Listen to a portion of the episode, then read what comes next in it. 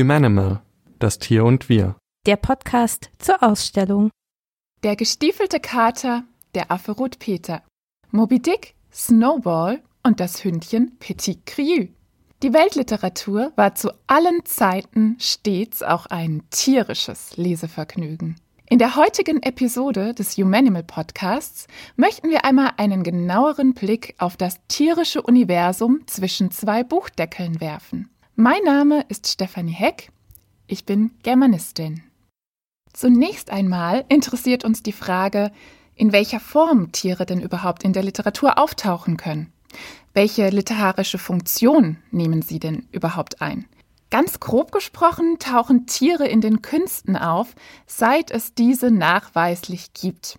Egal ob in tradierten Mythen, mittelalterlichen Versepen ob in Romanen, Gedichten, Märchen oder Fabeln. Erzählungen und Darstellungen von den Beziehungen zwischen Mensch und Tier begegnen den Leserinnen auf Schritt und Tritt. Meistens werden sie als literarisches Motiv, als Symbol, Allegorie, Metapher oder Exempel eingesetzt. Doch egal wie. Das Einbinden von Tieren in die Literatur verweist am Ende doch immer wieder auf den Menschen selbst zurück. So wird mit dem Tier in der Literatur nicht nur die immer wiederkehrende Frage nach dem menschlichen Verhältnis zur Natur oder dem animalischen Ursprung des Menschen gestellt. Auch das menschliche Selbstverständnis per se und der Umgang mit anderen Menschen wird nicht selten anhand von tierischen Figuren reflektiert. In der Vergangenheit wurde viel über die Vor- und Nachteile der Vermenschlichung von Tieren, der sogenannten Anthropomorphisierung, diskutiert.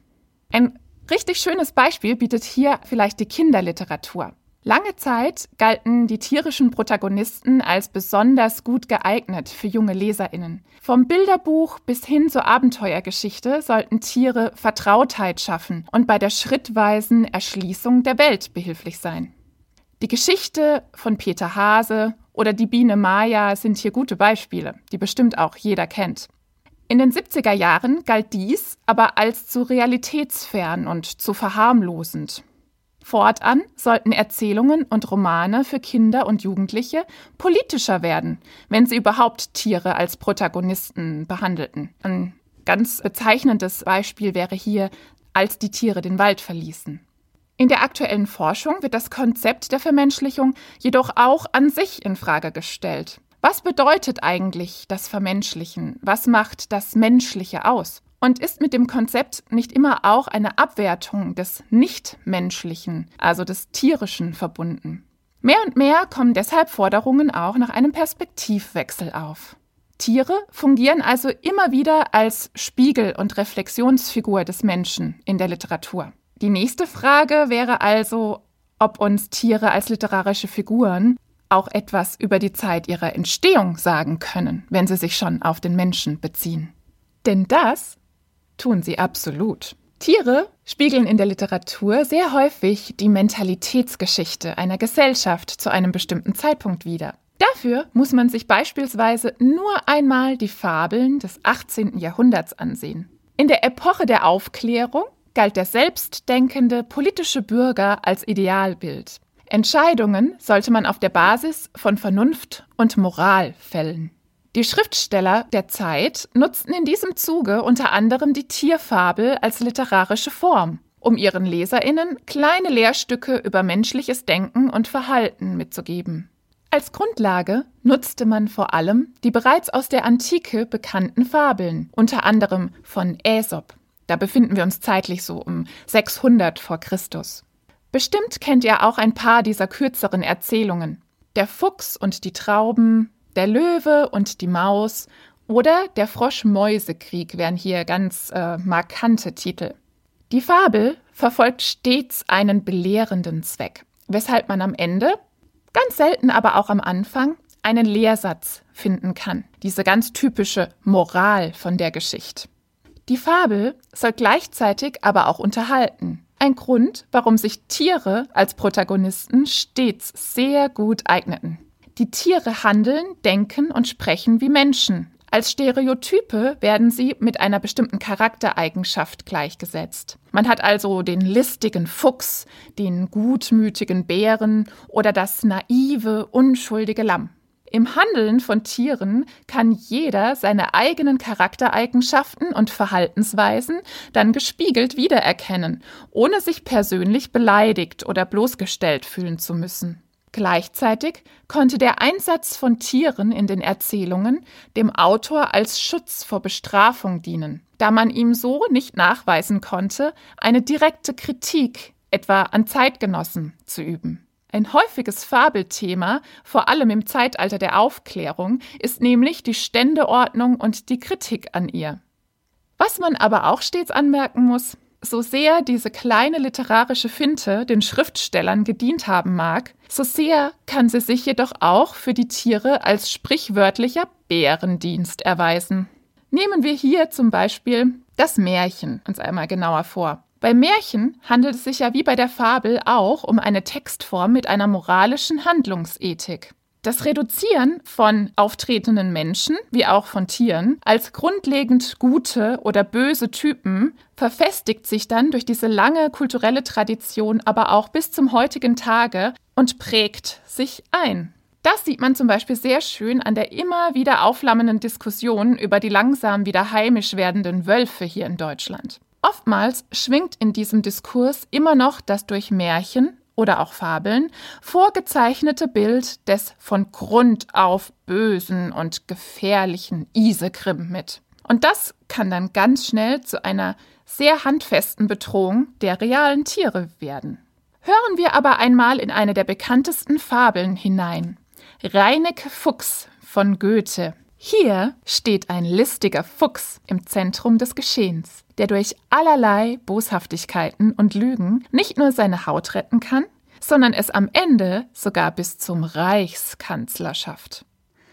Nobel der König versammelt den Hof, und seine Vasallen eilen gerufen herbei mit großem Gepränge. Da kommen viele stolze Gesellen von allen Seiten und Enden. Lütke der Kranich und Markart der Häher und alle die Besten. Denn der König gedenkt mit allen seinen Baronen Hof zu halten in Feier und Pracht. Er lässt sie berufen, alle miteinander, so gut die Großen als die Kleinen. Niemand sollte fehlen. Und dennoch fehlte der eine. Reineke Fuchs, der Schelm, der viel begangenen Frevels halben Hofes sich enthielt. So scheute das böse Gewissen Licht und Tag. Es scheute der Fuchs die versammelten Herren. Wie man sehr schnell erkennen kann, verhandelt Reineke Fuchs also auch wieder die für die Zeit der Aufklärung typische Hof- und Ständekritik. Dabei kann sich Goethe jedoch auch schon auf frühere mittelalterliche bzw. frühneuzeitliche Quellen des Reineke Fuchs-Stoffs beziehen. Man darf jedoch nicht auf den Gedanken kommen, dass diese Vorgehensweise lediglich in der Literatur früherer Zeiten wiederzufinden sei.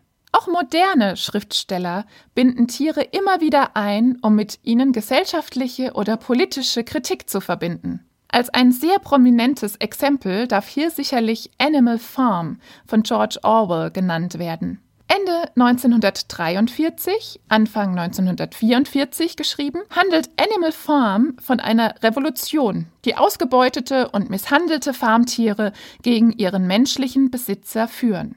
Jedoch steht in der Parabel etwas anderes im Zentrum als das kritische Hinterfragen der menschlichen Nutztierhaltung. Vielmehr verbindet Orwell den Aufstand der Tiere mit einer Abrechnung gegenüber der sowjetischen Februarrevolution von 1917, die letztlich in der Diktatur Stalins mündete. Denn nachdem Farmer Jones erfolgreich vertrieben wurde, übernehmen schnell die Schweine die Führung auf dem Hof. All animals are equal, but some animals are more equal than others. Ganz bald zeigt sich dabei, dass die erträumte Utopie eines freien und gleichen Zusammenlebens ohne Menschen in einer weiteren Gewaltherrschaft mündet. Twelve voices were shouting in anger, and they were all alike. No question now what had happened to the faces of the pigs. The creatures outside looked from pig to man, and from man to pig, and from pig to man again. But already it was impossible to say which was which. Halten wir also noch einmal fest. Durch den literarischen Einsatz von Tieren können individuelle, aber auch gesellschaftliche Verhaltensweisen thematisiert werden. Verbreitete Denkmuster oder allgemeine Missstände zu einer bestimmten Zeit können anschaulich hinterfragt werden und nicht selten werden auch moralische Lehren transportiert. Darüber hinaus kann uns die Darstellung von Tieren in der Literatur aber auch einen Hinweis auf die Zivilisations- oder technikgeschichtliche Entwicklung geben. Der weiße Wal in Melvilles Moby Dick kann über die menschliche Vorstellung eines Kampfes wider die Natur ebenso viel erzählen wie über den Walfang und die Ölindustrie des 19. Jahrhunderts. Diesen Umstand kann man aber besonders gut anhand der literarischen Produktion des 20. und 21. Jahrhunderts aufzeigen. In seinem Buch Das letzte Jahrhundert der Pferde weist Ulrich Raulf beispielsweise nach, wie Pferde mit der Erfindung des Verbrennungsmotors ihre Rolle als allgegenwärtiges Transportmittel einbüßten und zugleich eine wachsende Präsenz in den Künsten erlangten. Man kann im Allgemeinen beobachten, wie das Thematisieren von Tieren in der Literatur wellenartig immer dann zunimmt, wenn ein Durchbruch in Naturwissenschaft und Technik das Weltbild des Menschen, sein Selbstverständnis und sein Verhältnis zur Natur verändert, um nicht zu sagen erschüttert.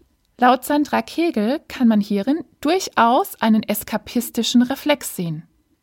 Je komplexer unsere Zivilisation, desto attraktiver die Exponenten der Natur. Das selbstverständliche Miteinander von Mensch und Tier löst sich ab dem 20. Jahrhundert spätestens jedoch seit dem Ende des Ersten Weltkrieges endgültig auf, mit literarischen Folgen bis in die Gegenwart. Je weiter dieser Prozess insgesamt vorangeschritten ist, an dessen vorläufigen Ende die Legebatterien der Hühner und die Melkmaschinen im Kuhstall stehen, desto heftiger beschäftigen die abwesenden Tiere unsere Vorstellungswelt und sei es in der Karikatur eines kommunistischen Kängurus, das Schnapspralinen verspeist, wie es in Mark-Uwe Klings Trilogie erscheint. So Kegel. Eine intensivere literarische Beschäftigung mit Tieren und der Natur kann also auch als Reaktion auf den Post- und Transhumanismus unserer Zeit gelesen werden. Der Mensch wird unter anderem durch die Fortschritte in der Robotik und Gentechnik in seinem Selbstverständnis vermehrt in Frage gestellt, sodass er sich in seinem tierischen Ursprung sowie in seinem Verhältnis zu den anderen nichtmenschlichen Lebewesen neu definiert. Dass Tiere in der Gegenwartsliteratur eine zunehmend populäre Rolle spielen, dürfte aber auch am vermehrten Artensterben sowie am Klimawandel liegen. Das Tier kann als literarische Fiktion also auch immer auf materielle Realitäten verweisen. Dietmar Darts, die Abschaffung der Arten, kann in diesem weit gefächerten Reigen der Gegenwartsliteratur ebenso genannt werden wie Juli C.'s Unterleuten. Das Tier oder die Verwandlung eines Menschen in ein Tier können in diesem Kontext aber auch immer psychologisch gelesen werden. Als prominentestes Beispiel möchte ich kurz Franz Kafkas Erzählung Die Verwandlung nennen. Darin stellt der Protagonist Gregor Samsa eines Morgens fest, dass er sich in einen großen Käfer verwandelt hat. Das Werk von 1912 zeigt sein Leben und das seiner Familie nach diesem Ereignis bis zu Samsas Tod. Als Gregor Samsa eines Morgens aus unruhigen Träumen erwachte, fand er sich in seinem Bett zu einem ungeheuren Ungeziefer verwandelt. Er lag auf seinem panzerartig harten Rücken und sah, wenn er den Kopf ein wenig hob, seinen gewölbten, braunen, von bogenförmigen Versteifungen geteilten Bauch, auf dessen Höhe sich die Bettdecke, zum gänzlichen Niedergleiten bereit, kaum noch erhalten konnte. Die voranschreitende Industrialisierung und Urbanisierung in dieser Zeit ähm, sowie der sich ausbreitende Kapitalismus führten zu einem Entfremdungsgefühl, das sich viele Künstlerinnen des Expressionismus zum Thema machten, so auch Kafka. Die Verwandlung in einen Käfer in der Erzählung kann demnach durchaus als buchstäbliche, gefühlte Entmenschlichung des Handelsreisenden Samsa im Angesicht seines Arbeits- und Lebensumfeldes interpretiert werden. Das Problem hier ist natürlich auch wieder, dass das Nichtmenschliche sehr abgewertet wird.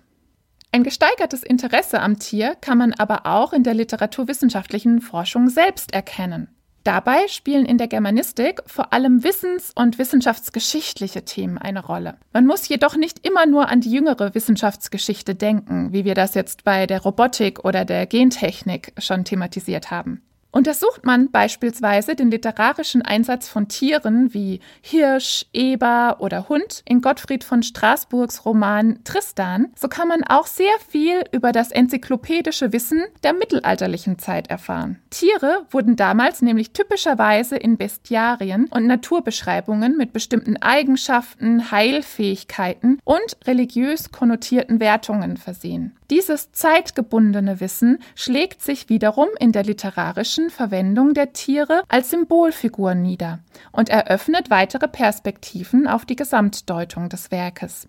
In der englisch- oder französischsprachigen Forschung wird das Einbinden oder Thematisieren von Tieren in der Literatur hingegen vorrangig vor dem Hintergrund postkolonialer Fragestellungen untersucht. Insgesamt hat sich ein dezidiertes Forschungsfeld zu literatur- und kulturwissenschaftlichen Tierstudien aber erst seit einiger Zeit etabliert. Man spricht von den sogenannten Human Animal Studies.